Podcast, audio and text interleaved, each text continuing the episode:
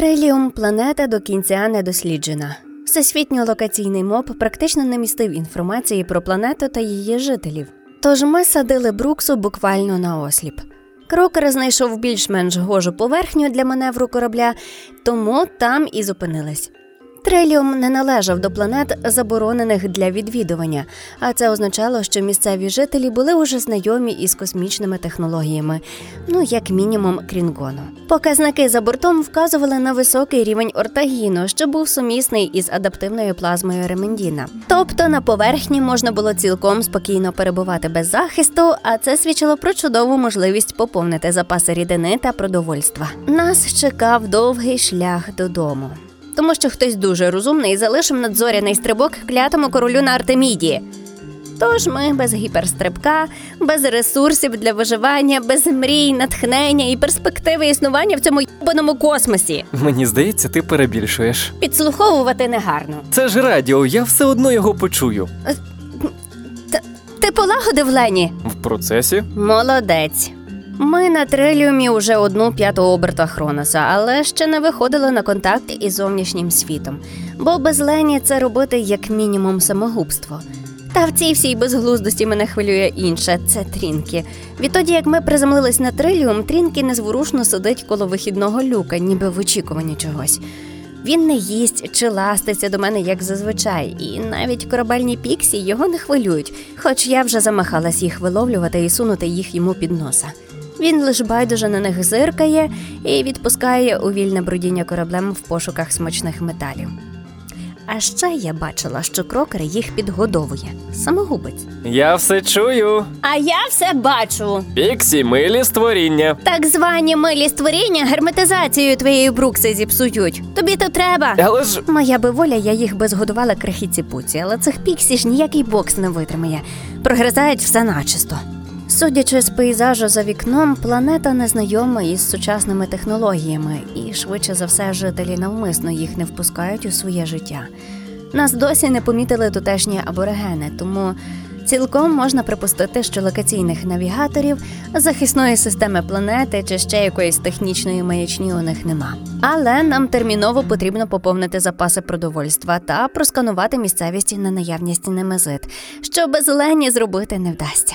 Крокер, може я вийду на розвідку, хоча б пройдуся кілька кроків коло корабля чи що? Ми ж не знаємо про тутешню екосистему анічогісінько. Я би не ризикував. Добре, обіцяю не нюхати, не топтати і не класти в рота нічого підозрілого. Так зійде? Ага, а не підозріле ти запхаєш в рота? Чуєш, не придирайся. Ти доросла, тож виходь як забажаєш, але твою сраку рятувати не буду. Ой, ти завжди так кажеш. Трінки, будь на кораблі. Трінки! Що сталося? Не встигла я відчинити люк, як Трінки, як вшпарений, вискочив на поверхню Триліума та здимів, як ранкова кава з моєї чашки, розбившись у підлогу. Не питайте, звідки на борту Брукса кава. Отже, я вмить вискочила за Трінки в трав'янисту поверхню Триліума. Пахощі наповнили мої груди, закрутивши мені на хвильку ясність розуму. Я не сподівалась опинитись в райському місці при таких обставинах, але насолоджуватись красою планети не було можливості. Я боялася втратити Трінки з поля зору. Крокер лише встиг визирнути з корабля та побачити, в яку сторону я поскакала, і на цьому наш контакт був втрачений. Я забула, що Лені досі був на перепрошивці разом з Крокером, тож почувалася як без рук. Ні мапи місцевості, ні орієнтації в просторі. Ось тобі та свобода, про яку ти мріяла, Мей. Я бігла крізь гущавину високого колосся, невідомої мені рослини, яка легким дотиком верхівок зачіпалась за моє волосся. І пірнула в саму гущавину протолісу. Рослин настільки гігантських, що їх можна було спутати із деревами. Я дещо сповільнила крок, бо направду вже не знала, куди втік Трінки. Серце калатало шалено, я не могла лишити тут Трінки, адже він мені як рідна людина. Останній зв'язок із землею, де я його знайшла. Він стільки пережив зі мною. Чому він вирішив втекти, досі залишається загадкою. Раптом протоліс заглушив усі звуки довкола мене. Я чула лише виразне калатання серця та важкий подих. Все ж повітря було більше насичене додатковими елементами, ніж на Крінгоні. Я ризикувала просто звалитись тут, посеред протолісу, далеко від Брукса, без маячка відслідковування. Про що я взагалі думала? Та тиша довго не тривала. В ритмічний бій мого серця вривалися удари перкусії, ледь чутні, проте розбірливі та зрозумілі моєму слуху. Десь поблизу було поселення. І я пішла на звуки, практично наосліп пробираючись крізь пагони рослин. Трінки, може, і дикий кіт, але харчуватись він завжди знайде. Біля поселень, де бродить всяка живність. Я відгорнула останні гілля протолісу, і мої очі засліпило яскраве світло, крізь яке пробивались тіні невідомого мені місцевого народу, який показував на мене трипалими кінцівками, явно не очікуючи на мій прихід. Я спершу позадкувала, бажаючи повернутись до Крокера, але зрозуміла, що поняття немає, в яку сторону мені в цьому протолісі бігти назад. І знову визирнула з хащів і чуть би не напудила собі в костюм. Переді мною виникла голова одного із аборигенів, зацікавлено намагаючись заглянути в мої хащі. Він сказав щось своєю мовою, але я не мала мопа, аби розшифрувати його. Я просто божевільно кліпала своїми очиськами і намагалася знайти хоча б щось значуще для своєї руки замість кулака. На щастя, народ місцевий не був зацікавлений в агресії, тим паче до космічного гостя. Результати контакту з аборигенами галактичної співдружності далися в знаки. Можливо, я не перший космотурист, який губить свого кота на їхній планеті, хто його знає. Цей синьоголовий житель подав мені тендітну синюшну кінцівку, аби я підвелася, бо я гепнулась від несподіванки на землю. На дотик його шкіра була вологіша за мою, значно вологіша. Таке враження, що його тіло можна було би викрутити як одяг, і з нього би полилась купа води. Він говорив до мене, тягнучи мене за руку повз інших істот цієї ж раси. Я не слухала, що він говорив, а виглядала хоча б якісь ознаки хвоста чи вуха Трінки. Він все вів мене і вів, поки ми не дійшли до піраміди Майя. Принаймні, саме так виглядала споруда на центральній площі, де зібралось чимало триліанців. Мені здається, я потрапила на якусь урочистість, чи то пак ритуал. Мене зустрів місцевий вождь, продовжуючи спілкуватись зі мною трилійською мовою. Я намагалась щось відповідати звичайною українською, бо більше ніяких не знала. Еремендійська, звісно, більш універсальна, але я її давно не практикувала. Їхній вождь, чи хто він там їм, простягнув мені в долоні шматок білої пелюстки, показуючи, аби я її з'їла. Але я цей момент уже обговорювала з Крокером. Нічого не нюхати, не гладити, не топтати і тим паче не класти собі в рота. Та цей вождь був доволі настирливий, аби переконати мене надкусити хоча б шматочок. І тут мене понесло. По-перше, закарбуй собі Мейрім. Слухайся Крокера. Чуєш? Слухайся Крокера!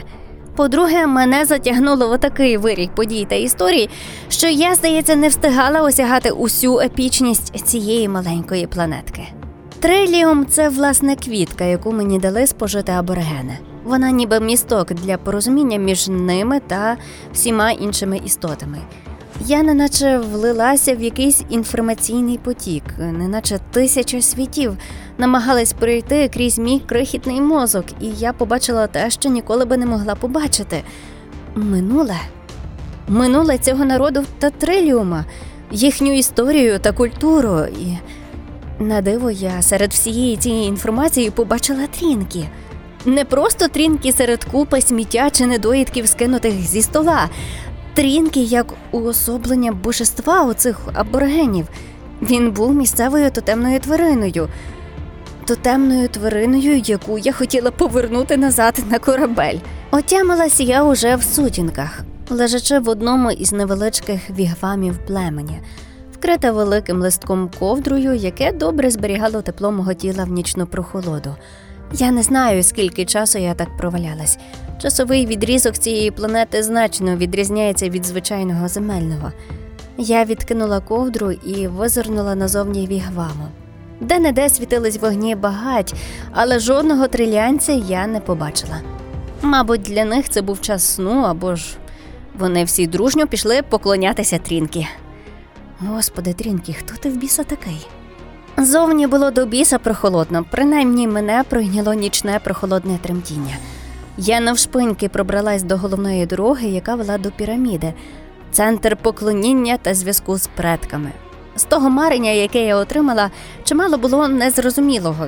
Я бачила космічні війни, захоплення та знищення планет, бачила народи, які рятувались, та населення Триліума, бачила трінки у вигляді статуї, маленьких амулетів та наскельних зображень.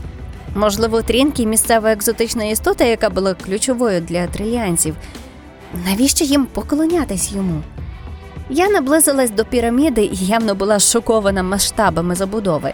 Піраміда, яка, здавалось, була невеличка та декоративна, височила наді мною на сотні панцирів вгору. Всередину вів величезний прохід, який не мав ні дверей, ні інших воріт. Я вирішила заглянути туди, оскільки з видінь це був храм Трінки. Можливо, там мені вдасться його виловити. Попри те, що зовні було темно, а єдиним джерелом світла були місцеві супутники, не знаю їх назви, але освітлювали нічний ландшафт вони краще за повний місяць на землі. Всередині піраміди було чимало запалених вогнів, які висвітлювали барельєфи стін піраміди. Я повільно йшла, розглядаючи усі ці численні зображення, які були вирізблені на стінах коридору. Величні статуї Трінки та інших тварин планети, жертвоприношення, дари та сяйво супутників, які опускають проміння на піраміду Майя. Якась ритуальна маячня, одним словом. Величезний коридор вів мене до ще більшої зали, в якій на диво трималось тепле вологе повітря. Здіймаючи ривками вгору моє волосся, неначе легкий бриз. Я насмілилась в цій повній залі спокою та якоїсь певної святенності покликати Трінки. Мій голос пролунав легкою луною і стрепенув атмосферу порожньої зали. І тут я зрозуміла, що зала явно була не порожня, бо на мене в іншому кінці простору вирячились два величезні очиська, приймаючи мене страхом та перечуттям чогось лихого. З темряви почали виринати обриси решти тіла, яке повільно виходило на світло вогнів зали. «Трінки!» На мене насувалась величезна в розмірах котяча туша. Така собі велика копія мого Трінки, тільки з іншим шерстяним забарвленням і значно більша. За розмірами можна порівняти зі слоном, тільки більш елегантнішим та швидшим у рухах. Ця істота повільно наближалась до мене, не зводячи з мене погляду, а я стояла як вкопана, бо не розуміла, що краще робити – давати драла з тої зали і таким чином провокуючи тварину на напад, чи просто віддатись їй на милість, очікуючи, коли мене проткнуть її гострі ікла. Я оцінила довколишній простір і помітила невеличкий прохід мого зросту ліворуч від столу жертвоприношень. В такий прохід ця махіна точно не поміститься. Я різко відскочила вбік і зі всією своєю швидкістю погнала вбік проходу. Тварина не була дурною і бігла не за мною, а перехопила мій шлях для втечі. Я пригальмувала, заховавшись за колону, важко посапуючи і намагаючись вгамувати своє серцебиття, яке просто глушило всі шуми довкола. І раптом я здригнулась від несподіваного дотику до моєї ноги. Я інстинктивно відскочила вбік, не втримавши рівновагу, звалилась на спину і почала наосліп відповзати від місця, де мене зачепили за ногу.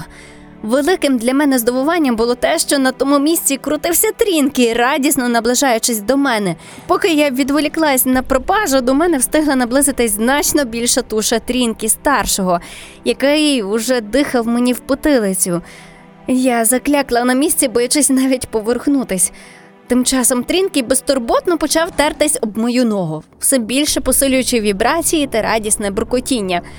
Засранець малий. Я відчула вологий гарячий подих біля свого вуха. Трінки старший вирішив мене рознюхати перед споживанням в їжу. Краєм ока я бачила ці ікла, які виступали назовні. А жорсткий вуз торкався моєї щоки, лоскотаючи шию. Я обернула голову і носом вткнулась у величезний ніс Трінки старшого, що тим часом мене винюхував. Я автоматично торкнулась рукою його носа і не зчулась, як почала його гладити. Трінки молодший скочив мені на коліна і потягнувся лапами до мого обличчя. «Трінки, хто ти в біса такий?» «Мей!» «Крокер?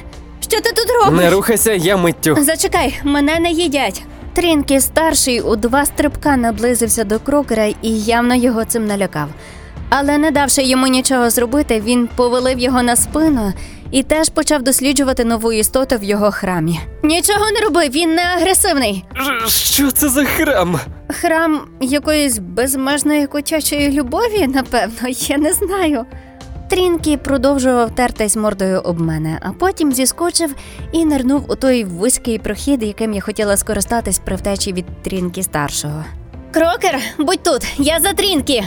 Та якби і хотів, він же не дає мені! Я бігла вузьким коридорчиком недовго і одразу вибігла на внутрішнє подвір'я піраміди, яку освічувало два супутники одразу. Весь простір був всіяний величезною кількістю білих квіточок. Напевно, це і є та рослина, яку мені згодували аборигени. Трінкі радісно стрибав поміж триліума та наближався до протилежного боку галявини, де був ще один вхід. Я, не вагаючись, погнала за ним і вскочила у прохід. Дивне відчуття є. Я відчула неймовірну тягу та прискорення, неначе ми здійснили гіперстрибок. Хоч опинилась я у тому ж коридорі, в який і заходила. Я пройшла єдиним ходом далі, намагаючись кликати Трінкі, але ж коли це він відгукувався на мої крики. Я йшла заплутаними коридорами, поки не вибралась назовні. Було темно, повітря свіже, знайоме, але водночас дихати ставало все важче і важче. Я сперлась рукою на стіну піраміди.